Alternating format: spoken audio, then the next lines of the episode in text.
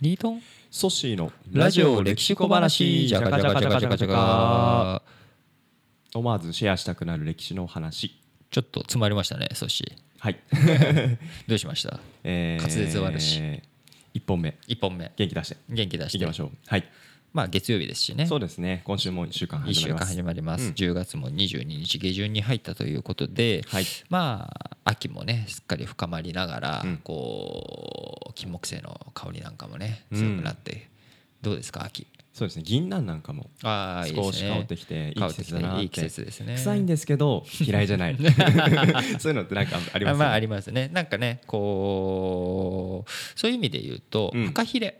フカヒレフカヒレって食はいべたことあります、えっとなああるかなないかなあの父親がうんお酒はいはいはい飲む時にあの火をつけてフカヒレで香りをつけてみたいほうな通な飲み方をしてたのを小さい時思い出してそれフカヒレですかフカヒレだったと思うの違ったかな多分なんか他のうんヒレだと思うんですけど、どうだろうヒレ違いヒレ違いかなあじゃあ記憶違いかもしかれなもいしれないですね、うんわかんないですけどまあフカヒレってうんこう逆に匂いがうんないんですよ、ないですうんか気温なくて、はいで中国とかのお食ではフカヒレってすごく、うんうーよく使われる高級食材として使われるんですけれども、うんその心というのは逆にこう味付けがうんいろんなものにつけやすいっていうことと、うんあとはこう健康にいい食物繊う維ん食物繊維とはかいなんかいろんないいものが入っていて、えーで長寿に効くとうんいうことなんですけどこのフカヒレははいなんと中国原産ではなくて。中国原産じゃないんでよすかく取れるのははい日本のはい宮城県三陸沖とかなんですね。へえそこでフカヒレの負荷がよく取れるんですけれども、はいまあ、そういう兼ね合いもあり、うんまあ、夏も終わって秋とうんいうことで、松島松島でもちょっとねはい考えてみますかはい過去にこう厳島神社うんモン・サン・ミシェルと共に取り扱ったことはありフラまンすスとけ一ど、緒に話した時そうですね、うんまあ、日本三景うん厳島神社を取り上げたとはいあらば、まあ、全部とりあえずね行こうかとピックアップピックアップしていこうか、うんということで今回は松島はいなんですけど、なんか松島についてイメージあります松島えーよく俳句がを読まれてる読まれてるイメージはなるほ どなあんりますしかどんな俳句を知ってますはいどんな俳句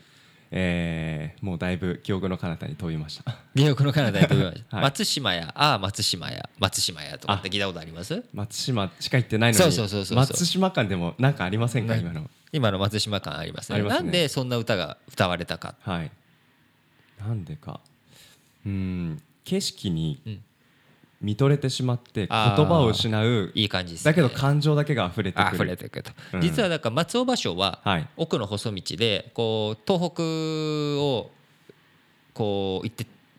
くるっと行ったわけですよ、はい夏草やつわものどもが夢の跡とか、はいえー、さみだれを集めて林最上川とか、うんうんいろんな句を残してるわけですけれども、はい彼は松島にはうん俳句を残せなかったんです、残せなかったあんなにそんなにいい景色いい景色場所所はいなのに俳句を読めなかった行きはしたんで一すかね気はしました、うん一気はしたんですけど俳句を残せなかったなんでなんでしょうそれはあまりにも美しすぎて言葉で表現ができないとへいうことで彼をして俳句を作ることを断念させたと。えおーいうぐらいの景色なわけなんですねはいではその後後日の江戸時代後期の狂言師うん教科師の人たちが、まあ、それをこう、まあ、ある意味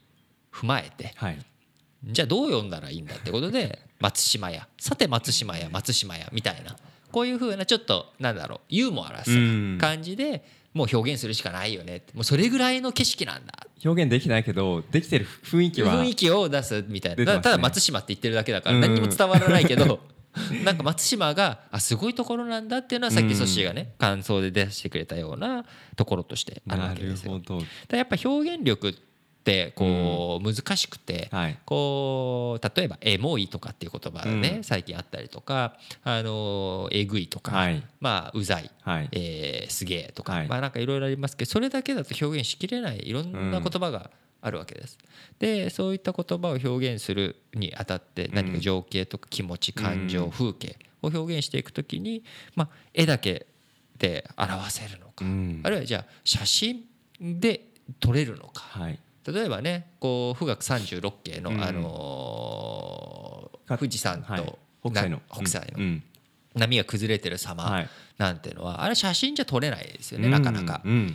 でもそういうでもあれでなんか波の凄さというか写真以上に以上に何か訴えかけてくるものがある、そこに絵の力なり、うんこう言葉もしかりだと思うんですよ、その同じものをただ見るだけだと伝わらないこと、はいそれをどういうふうに肌感質感を伝えていくのか、うんということで、えーまああのー極論最終的に何が言いたいかというと、はいまあ、松島の素晴らしさは、うんとても僕らのラジオでは伝えられないということで